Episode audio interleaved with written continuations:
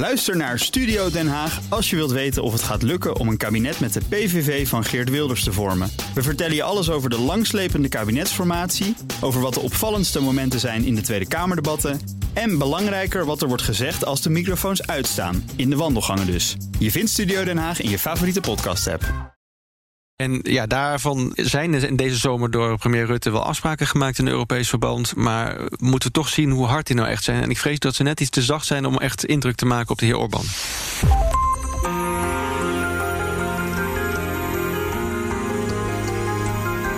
Je luistert naar De Stratege, een podcast van BNR in samenwerking met het Den Haag Centrum voor Strategische Studies. Mijn naam is Paul van Liemt. There are very immediate needs amid this coronavirus pandemic. In these extraordinary times, how do you put human rights at the top of the agenda? Pro democracy groups say more than 60 elections have been postponed during COVID, and more than 40 countries have restricted press freedom. Authoritarian leaning leaders across the world are using this to push through far, far more aggressive autocratic measures. An open letter from 500 former world leaders and Nobel laureates warn COVID 19 increased global authoritarianism that threatens the future of liberal democracy.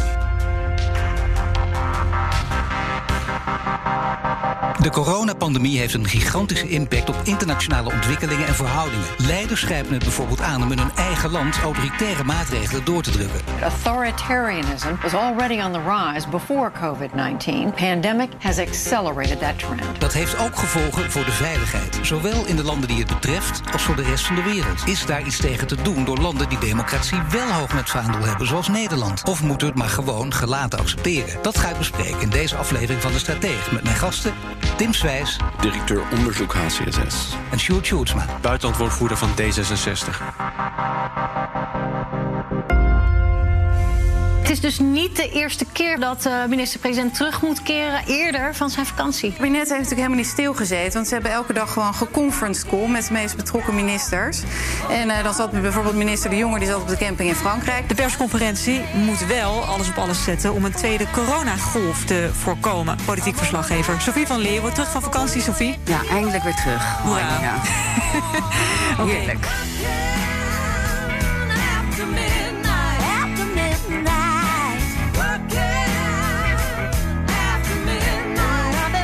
Eh, meneer Sjoerdsma, voor mijn gevoel in Politiek Den Haag deze zomer... eh, geen moment echt rustig geweest? Of toch nog even kunnen uitrusten in deze periode? Nou, we zijn natuurlijk inderdaad heel druk bezig geweest met de bestrijding van, eh, van de coronavirus. Met het oplossen van een grote crisis in Europa op financieel-economisch gebied. Dus er is weinig rust geweest. Maar ik heb toch nog ergens echt een heerlijke tijd in Frankrijk gehad. En daar ben ik ontzettend dankbaar voor. Ja, op gepaste afstand natuurlijk. Ja, we zaten in de Alpen. En dat Ja. is toch een plek waar ja, kom- komen wat minder toeristen. Eh, zodra je hoger de berg oploopt, eh, kom je al gauw minder mensen tegen. Dus eh, nou, dat ging wel goed. Nee, dat gaat het eigenlijk vanzelf. Ja, en wat voor tijd je ook leeft. En Tim, bij HCSS eh, lag de boel wel helemaal stil... of is er toch nog een en ander gebeurd in de zomer? Oh nee, is, is keihard doorgewerkt. En Wij kunnen ook doorwerken als wij digitaal met, haar ver- met elkaar verbonden zijn. Maar goed, ik, heb, ik, heb, ik ben ook met vakantie geweest, Paul. Hey, en, eh, en waar? à la recherche eh, de jaren tachtig in Frankrijk. Mijn trip naar Myanmar heb ik een jaar uitgesteld. Nou ja. Eh, Heerlijk in het Dordogne geweest. Vrij optimistisch ook in ieder geval. Dat gaat volgend jaar, denk jij, door. Nou, laten we hopen dat het allemaal, eh, allemaal gaat lukken. Tim, je hebt met eh, collega's een notitie geschreven... over wat de coronapandemie betekent voor de Europese veiligheid. En daarin heb je ook aanbevelingen voor het Nederlands buitenland- en veiligheidsbeleid gedaan. Gaan we allemaal bespreken. Maar het stuk van jou begint met een, met een interessant hoofdstuk... over de geschiedenis van pandemieën. En ook welke implicaties die op die gebieden hebben gehad. Wat concludeer je daarin over wat ze betekenen voor de veiligheid? Nou, dat was wel interessant, want in eerste instantie... ik bedoel, als je geconfronteerd wordt met zo, zoiets groots als de coronapandemie... dan denk je, wat voor een veiligheidsimplicatie heeft dat in het verleden gehad? Nou, dat zijn we eens gaan kijken. Er bestaat eigenlijk heel weinig literatuur over. Maar een aantal van dit soort dynamieken in kaart gebracht... Eh, ja, die, die, zijn, die zijn eigenlijk eh, vrij direct. Eén, ze kunnen in een korte tijd tot grote sociale, politieke, economische verandering leiden. In de regel zijn eh, overheden, maar ook samenlevingen prioriteren het urgente boven het belangrijke. Dus dat betekent eigenlijk dat ze niet per se goed voorbereid zijn. Eh, als we verder kijken, zie je uh, dynamieken op het gebied van discriminatie en polarisatie tussen maatschappelijke groepen. Zie je in de geschiedenis altijd opkomen. Denk aan uh, het, ebo het ebola-virus en de wijze waarop met mensen uit West-Afrika werd omgegaan. Denk aan uh, de SARS-epidemie, of pandemie moet ik zeggen. En hoe er met de Aziatische gemeenschap werd omgegaan. Maar denk bijvoorbeeld ook aan, als we verder teruggaan, ook hier in Nederland, dat in de 17e eeuw werden in Alkmaar werden, werd de Joodse bevolking de stadspoort uitgezet. Dus het is een dynamiek die echt van alle, alle eeuwen is, waarin uh, er sprake is van het uitsluiten en demoniseren van bepaalde groeperingen. Uh, nepnieuws en desinformatie lijkt iets van deze tijd is ook iets dat we door de, door de geschiedenis zien terugkomen. In de Koude Oorlog was er operatie Infect door de KGB gelanceerd, waarin um, het gerucht werd verspreid dat het HIV-virus in een biologisch wapenlab door de CIA was geproduceerd. En je zult versteld staan als je nu uh, online gaat zoeken, dan zie je dat er dat soort theorieën nog steeds uh, de rond te doen. Laat me er nog twee, twee daarnaast noemen. Autoritaire consolidatie, een moeilijk woord om te zeggen dat autoritaire overheden hun macht uitbreiden en democratie inperken. Ja. En tot slot hebben pandemie, pandemie ook impact op internationale verhoudingen, waarin het uh, leidt tot wantrouwen en competitie. We gaan er een aantal uh, straks uh, uitpikken, nader beschouwen. Maar meneer Sjoerds, maar graag reactie. Want als je dus de geschiedenis bekijkt, enorm veel ja, negatieve implicaties kan dit hebben. Ja, dat klopt. En het treurige is wel, kijk, sommige voorbeelden gaan natuurlijk wat verder terug in de, in de tijd. De pest um, bijvoorbeeld, maar ook wat meer recentere pandemieën laten zien dat we de lessen van die pandemieën niet goed leren. Um, ten tijde van de ebola-crisis Um, uh, in West-Afrika bleek dat bijvoorbeeld de Wereldgezondheidsorganisatie eigenlijk niet klaar was om om te gaan met die crisis. Nog in het herkennen van de vroegtijdige signalen, nog in het eigenlijk kunnen, snel kunnen reageren op die uitbraak daar en om het zo snel mogelijk in te dammen. En ik ben daar toen ingedoken, dat was echt volgens mij 2014, zeg ik uit mijn hoofd. Ja. Van welke lessen waren er eigenlijk getrokken naar aanleiding van de, bijvoorbeeld de interventie van de Wereldgezondheidsorganisatie uh, bij de uitbraak uh, van. Uh, van SARS en MERS uh, in, uh, in, in, in Zuidoost-Azië. En dan zie je dat al die lessen die die uitbraak... die zijn niet geleerd, die zijn niet uitgevoerd. En die zijn niet uitgevoerd vanwege twee redenen. Omdat de staten niet de politieke wil hebben om dat te doen. En omdat er geen financiële middelen aan die organisatie werden toegekend. En dat is een beetje wat de heer Zwijts ook zegt. Ja, te veel gericht op het urgente en de korte termijn... en te weinig voorbereiding op de lange termijn consequenties. En daar betaal je dus een hoge prijs voor. Ja, nou is het fijn dat we dit dus zien, dat we dit duidelijk op ons netvlies hebben. Dan kun je dus meteen gevolg trekken. Want vaak weten we wat in de geschiedenis gebeurd is, kunnen we niet, niet echt van leren, maar nu dus wel. Ja, kijk, de geschiedenis herhaalt zich natuurlijk niet, maar, maar de geschiedenis rijmt wel. En, uh, en, en dat betekent ook, uh, nou ja, ik, wat dat betreft is dit rapport ook zo, denk ik, zo nuttig. Uh, omdat het, nou, er werd net al een aantal trends genoemd. En ehm, ja, ik, ik, zou, ik zou daar zelf ook echt aan willen, willen toevoegen dat waar je ziet dat het virus in Nederland een aantal zichtbare trends verder heeft, heeft blootgelegd. En vaak pijnlijke trends over ongelijkheid en ongelijke kansen en mensen die, die harder worden geraakt dan andere mensen. Dat zie je ook eigenlijk internationaal dat die de al zichtbare ontwikkelingen, denk bijvoorbeeld aan het terugtrekken van het Verenigde Staten, het verval van een voorbeeldfunctie of de manier waarop China en Rusland zich manifesteren op het wereldtoneel, dat wordt echt extra aangescherpt in deze crisistijd. Ja, dat maakt het, uh, het vak van diplomatie, het vak van internationale politiek, vele malen belangrijker dan het ooit is geweest. En wat betekent dat met name voor de EU en Nederland? Want wat zouden die dan kunnen doen om de positie te versterken? Ja, stap 1 is, en daar zijn we niet zo goed in geslaagd... is de eigen, rijen, de, rijen, eh, de eigen reden, gelederen sorry, uh, gesloten houden. Kijk, en uh, wat we in het begin van de pandemie zagen... toen uh, het oversloeg naar de Europese Unie... zagen we dat China en Rusland met name gebruik maakten van de mogelijkheid... om te midden van deze crisis door middel van slimme propaganda... Chinese Foreign Minister Wang Yi has told his Italian counterpart Luigi Di Maio... in a phone call that China is ready to help Italy tackle the coronavirus. The Italian foreign minister said his country faced a severe shortage of medical supplies. He said uh, Italy was keen to learn from China's experience and receive Chinese help.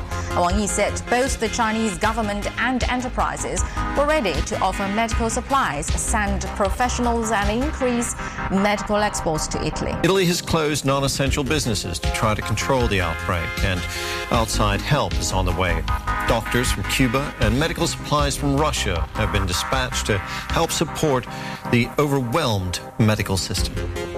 Russische legerwapen, uh, legerwagens die in uh, Italië hulpgoederen kwamen bezorgen. Chinese vliegtuigen met grote Chinese vlaggen, vlaggen die hulpgoederen kwamen bezorgen. En diverse landen in de Balkan probeerden ons uit elkaar te spelen. Ik zeg het maar even zo cynisch als het is. Ja. Terwijl feitelijk de Europese Unie onwaarschijnlijk veel meer hulp gaf. Maar in de beeldvorming waren het toch de Russen en de Chinezen die ons kwamen helpen. Nou, alleen al in dat, in dat deel zit heel veel problemen besloten. Omdat eigenlijk de Europese Unie op dit moment de waarden en onze belangen op het wereldtoneel zou moeten, zou moeten verdedigen. Maar we zijn nu nog met onszelf bezig.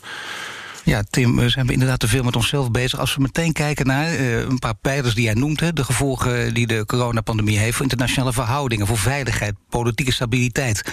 Pleiten die je voor, en dan zeg ik er met nadruk bij... hoe politiek je ook denkt om gewoon geopolitiek gedacht... de EU, Europa sterker te maken?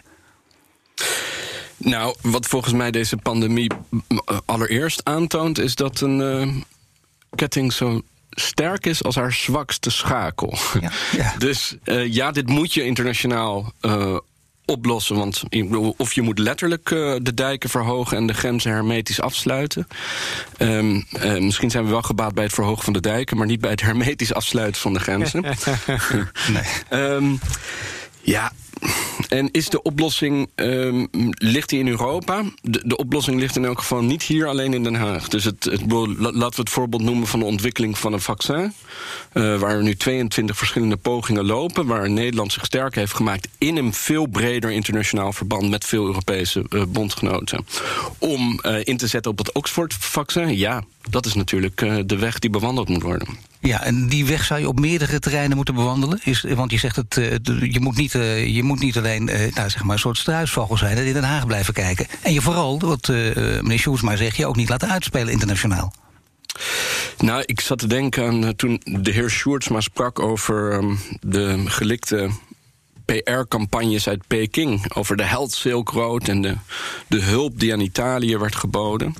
Dat er een Italiaans spreekwoord is: uh, uh, arrivanti, arrivanti in nostri. Oftewel, hier mm. komen onze vrienden. En daarmee hadden ze in eerste instantie naar WO2 over de, uh, over de Amerikanen.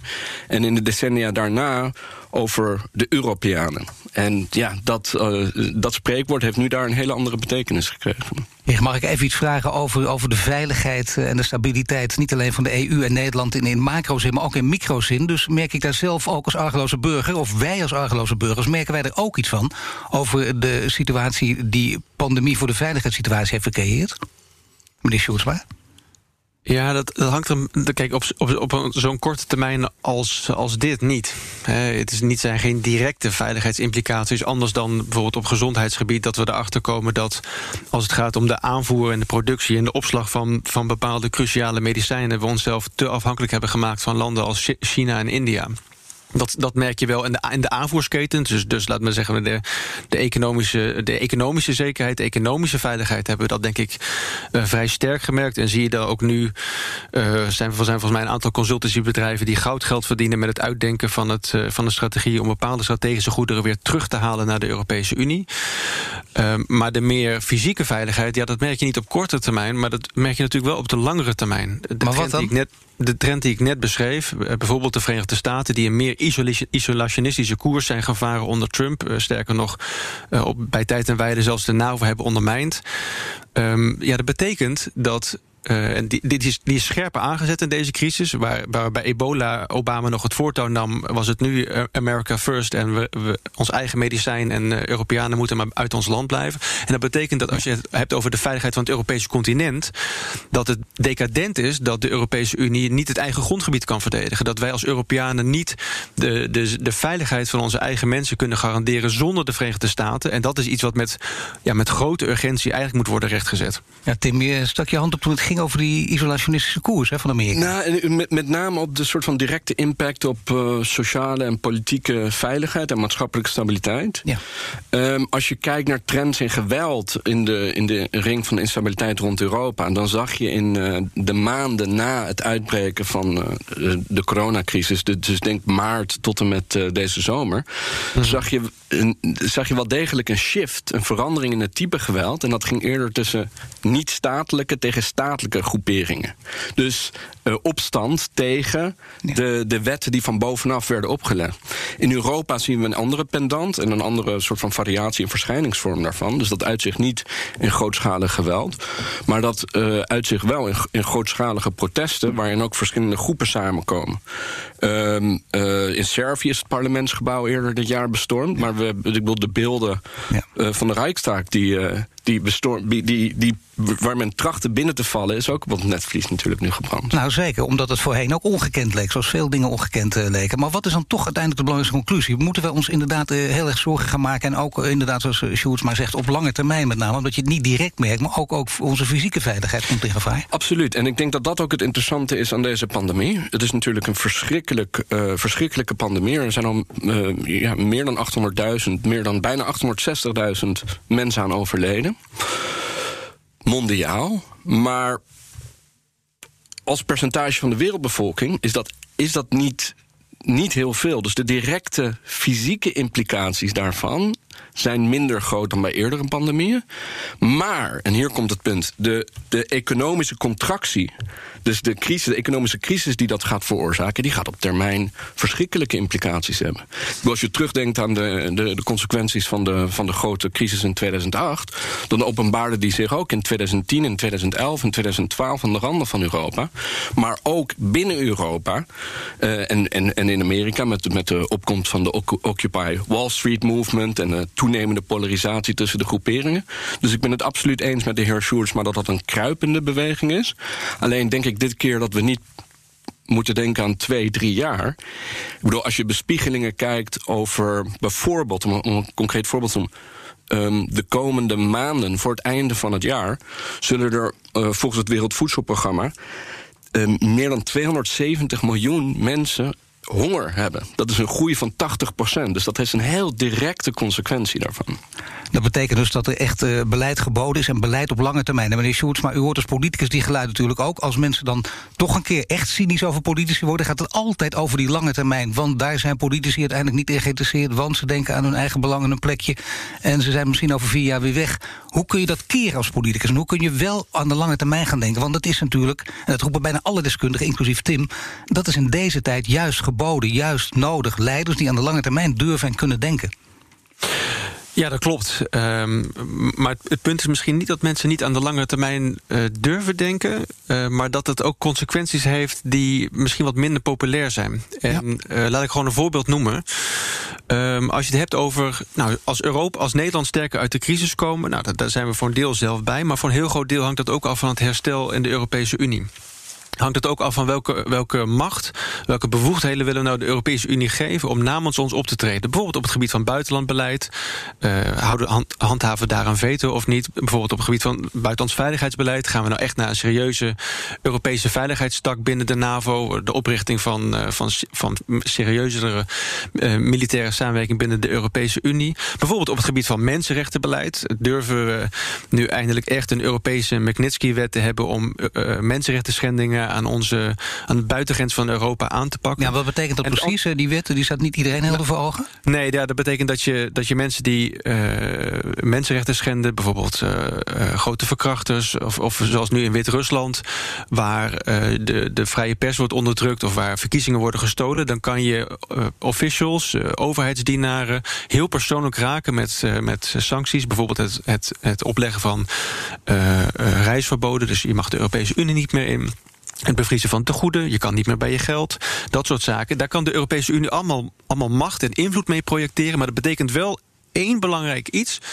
En dat is dat we meer macht aan Brussel geven. En u weet, D66 zegt dat al heel lang. Niet omdat het is weg met Nederland. Nee, wij denken dat we invloed kunnen kopen, macht kunnen kopen, veiligheid kunnen kopen. door een deel van onze soevereiniteit op te geven. En ik denk dat dat, dat deel, ja, dat is cruciaal. Of nu ook partijen als de VVD en het CDA dat kunnen inzien. En als dat niet zo is, ja, dan blijven we een beetje in dat korte termijn krabbelen. Want als Nederland kunnen we veel. Maar ja, we kunnen niet in deze pandemie zelf het hoofd boven water houden. Nee, het is inderdaad niet populair. Veel politici scharen zich daar dus niet achter. We zien overigens wel bijvoorbeeld uh, Klaas Knot... die zich opeens over Europa uitspreekt en uh, voor een sterke Europa. Dat zijn toch op, ja, zeer dapper. Waarom? Nou, omdat het. Omdat het uh, ik, ik heb het nu nog over de buitenlandpolitieke component. En nou ja, dat, uh, dat raakt mensen niet meteen direct. Dus, dus ik denk niet dat heel veel Nederlanders zullen stijgen als je zegt. we moeten niet per se meer een, een veto hebben over het Europees buitenlandbeleid. Bovendien is het ook goed voor ons, want we krijgen eigenlijk altijd gelijk als we dat zouden doen. Maar als het gaat over de meer financiële, economische kant van hoe de Europese Unie werkt, ja, dan, dan domineert toch het beeld. Uh, en ik, dat is denk ik expres opgeroepen door ook het uh, rechtspopulistische deel van de Kamer. Uh, ja, we gaan gewoon al ons geld, al, ons hard verdiende geld weggeven aan die luiwammers in Zuid-Europa. En daar zitten zoveel aannames en valse veronderstellingen en leugens in. omdat het volstrekt voorbij gaat aan het feit dat ons verdienvermogen voor een groot deel afhangt van die interne markt in de Europese Unie gaat volstrekt voorbij. En alle hervormingen die ook in die landen zijn getroffen, dat daar vaak harder en vaak en langer wordt gewerkt dan in Nederland. Maar dat beeld dat moet, gek moet gekanteld worden. Maar als je in zo'n debat als Klaas Knot uh, je durft uit te spreken, ja, dat vind ik dat uh, dan heb je toch wel enige moed. Terug naar het uh, op een andere manier naar het internationale aspect, Tim. Uh, dat staat ook in jullie notitie. dat veel staten misbruiken deze coronacrisis mm. voor politieke doelen. Dat, dat concludeer jij en je collega's. Uh, kun je een paar voorbeelden daarvan geven? Nou, op macroniveau is het zo dat uh, de laatste vier, vijf maanden in 66 landen verkiezingen zijn afgesteld of uitgesteld. Um, in negen Oost- en Centraal-Europese landen zijn de vrijheden van media ernstig beknot.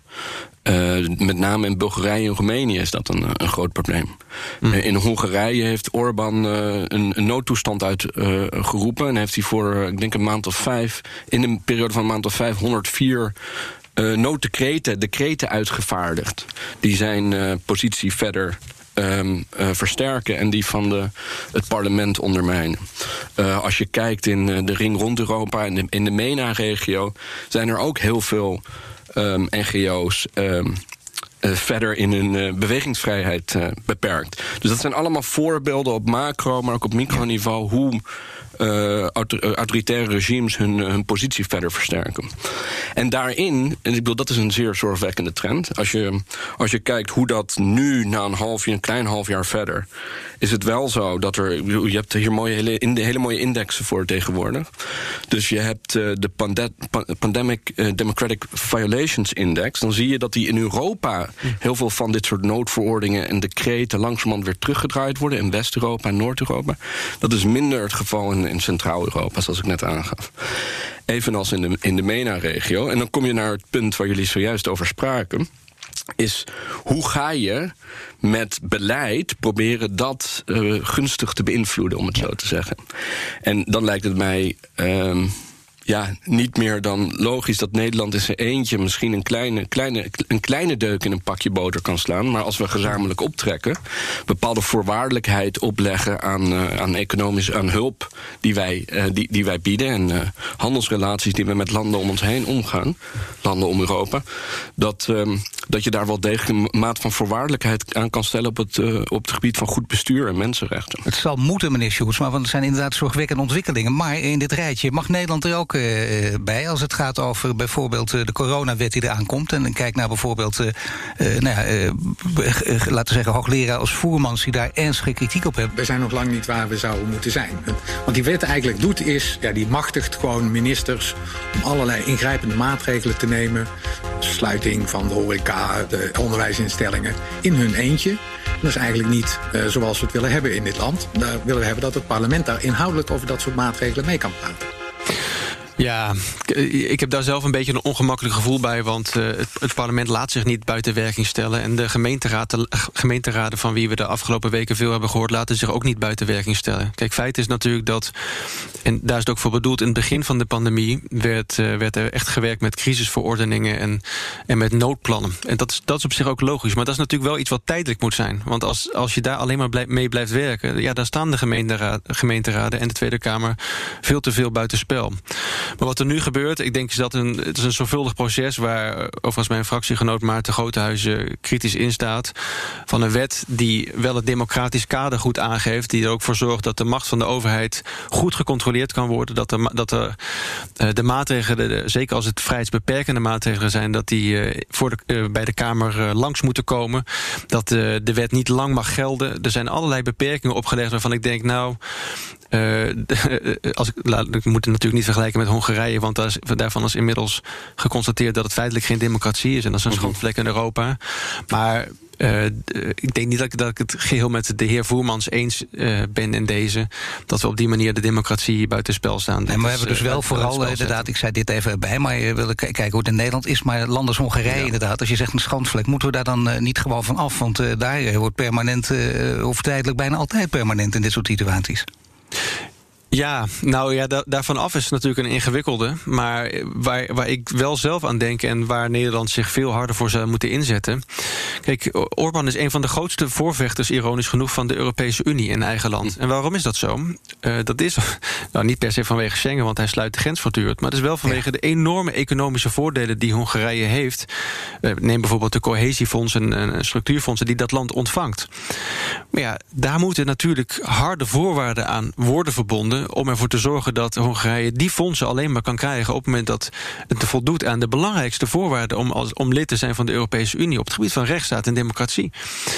En ja, daarvan zijn er in deze zomer door premier Rutte wel afspraken gemaakt in Europees verband. Maar ja, moeten we toch zien hoe hard die nou echt zijn. En ik vrees dat ze net iets te zacht zijn om echt indruk te maken op de heer Orbán. Nou ja, net iets te zacht. Je zou zeggen, juist deze tijd uh, vraagt het dan om, om, om misschien het eufemisme eraf te laten. En te zeggen van hier moet echt hard worden toegeslagen door de premier. Nou, dat, dat, vind, dat vind ik ook. Um, ik kan alleen niet ongedaan maken wat de premier afgelopen zomer heeft besloten. Maar dat is wel de inzet van D66 om, uh, als het gaat om Hongarije, als het gaat om Polen, maar overigens ook uh, vrij recent Bulgarije, waar een zusterpartij van het CDA er nu voor zorgt dat er een referendum komt over de, of het universele kiesrecht wel zo verstandig is in dat land. En dat is natuurlijk ook, ook een, een grove schande in deze tijd, in deze Unie. Ja, dat zijn momenten dat ik de commissie wil horen, maar het zijn ook momenten dat ik van de Europese van andere Europese leiders, waaronder premier Rutte, wil horen dat niet alleen dat onacceptabel is, want dat spreekt voor zichzelf, maar dat daar financiële consequenties uit voortvloeien. Dat je dat we zijn niet alleen een, een interne markt waar we geld verdienen, we zijn ook een, een, een unie van waarden. En dat laatste, dat sneeuwt veel te veel onder op dit moment. Ja, we willen niet alleen de Europese Commissie horen, niet alleen premier Rutte horen, we willen ook uh, Tim Swijs horen. Nou, ik wilde nog even teruggaan, uh, Paul, naar um, gewoon het, het, iets hardere veiligheidsaspect. Um, Trotsky, die schreef ooit... You may not be interested in war, but war is interested in you. En um, een vriend en een collega van mij... die heeft uh, een aantal modellen gedraaid... in uh, Foreign Policy gepubliceerd... waarin hij kijkt naar wat nou de impact is... van, die, van deze coronacrisis op de hoeveelheid gewapend conflict. Um, en hij zegt er zijn 13 landen precies in, in de ring van instabiliteit rond Europa, maar ook daaronder in de Sahelregio, waar het de kans op gewapend conflict een stuk hoger is geworden. Dus hij waarschuwt voor de export van uh, allemaal conflicten uit Mali en Nigeria, die zich dan als een inktvlek verder kunnen uh, verspreiden. Uh, ik bedoel, er, is al ontzettend veel conflict gaande. Maar de situatie in Algerije is bijvoorbeeld ook niet heel stabiel. Het is, een, het is, een, het is, een, het is een, kortom een zorgwekkende situatie. Waarin, als je gaat nadenken, ook dat allemaal inspanningen vereist. Op het vlak van nou ja, conflictpreventie van conflicten die nog niet zijn uitgebroken. Um, conflict indamming van bepaalde conflicten waarvan we niet de politieke wil of de capaciteit hebben om een grote interventie te plaatsen. Maar kun je iets noemen om even een sprekend voorbeeld te geven, dat we precies weten waar het over gaat? Nou, ik bedoel, misschien laten we het, meest uh, in het oog springende conflict van de laatste ja. tien jaar is het bijna al. Hè? De burgeroorlog in Syrië. Ja. Uh, we kunnen naar Jemen denken. Op een gegeven moment um, gaat daar het stof neerdwarrelen. En dan heb je nog steeds een hele fragiele situatie. waarvan we weten dat de kans dat die binnen enkele jaren, binnen vijf jaar. weer gewapend conflict uitbreekt. dat dat meer dan 50% is, die kans. Dus of je nou wil of niet, als, als Nederland, als Europa. daar moet je iets mee doen. Want de uitstraaleffecten op Europa die zijn direct. Dat hebben we in 2015 met de vluchtelingencrisis ook gezien is dit de tijd, juist ondanks alle negatieve gevolgen, nu we alles helder en duidelijk voor ogen hebben, de tijd om op dit gebied ook toe te slaan en maatregelen voor de lange termijn te nemen? Nou, als je in ogenschouw neemt dat in dit soort conflicten binnen vijf jaar de kans dat er opnieuw oorlog uitbreekt 50% is, is het juist extreem belangrijk om, ik bedoel, als de geopolitieke situatie dat, dat, dat toelaat, maar om juist hulp te bieden aan de mensen in de straat, in de dorpen, in de steden, op het platteland. Om, om, om, om hun samenleving weer op te bouwen. Is het in deze tijd niet juist verleidelijk om economische banden goed te houden, misschien nog wel sterker te maken, en dus aspecten zoals mensenrechten minder prioriteit te geven? Ja, dat hoor, ik, dat hoor ik vaker.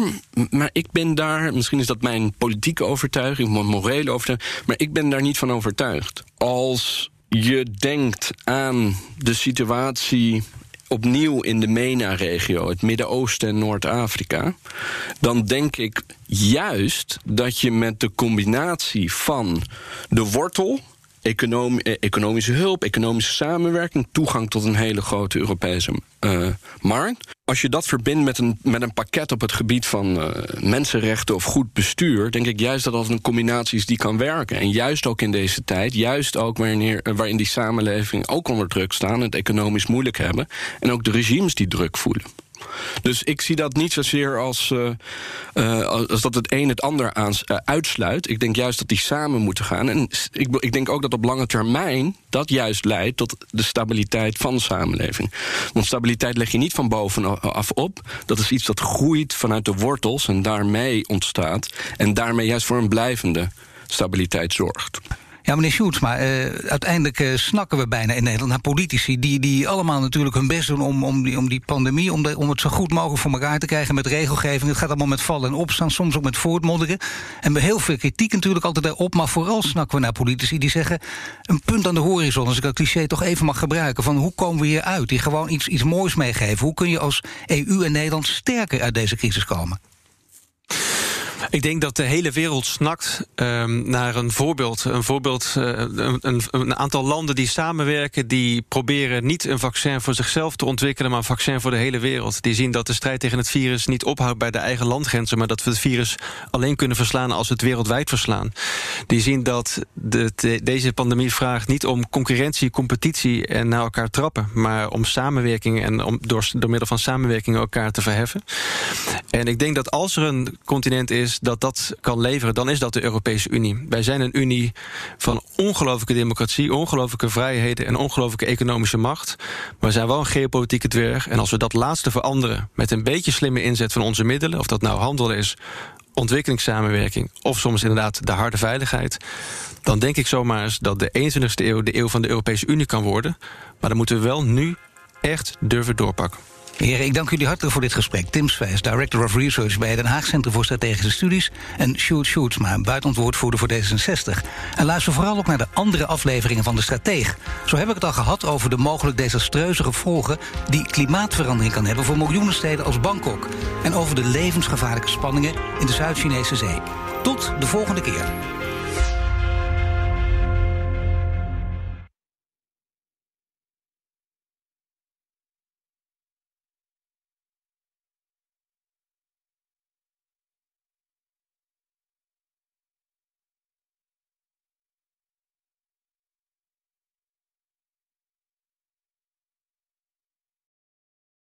Ook Liesbeth Staats vind je in de BNR-app. Ja, heel handig. Luister live naar Kees en mij tijdens de Daily Move. Dan blijf je ook gelijk op de hoogte van breaking news en het laatste zakelijke nieuws. En daar vind je ook alle BNR-podcasts, waaronder de Perestrooikast. Download nu de gratis BNR-app en blijf scherp.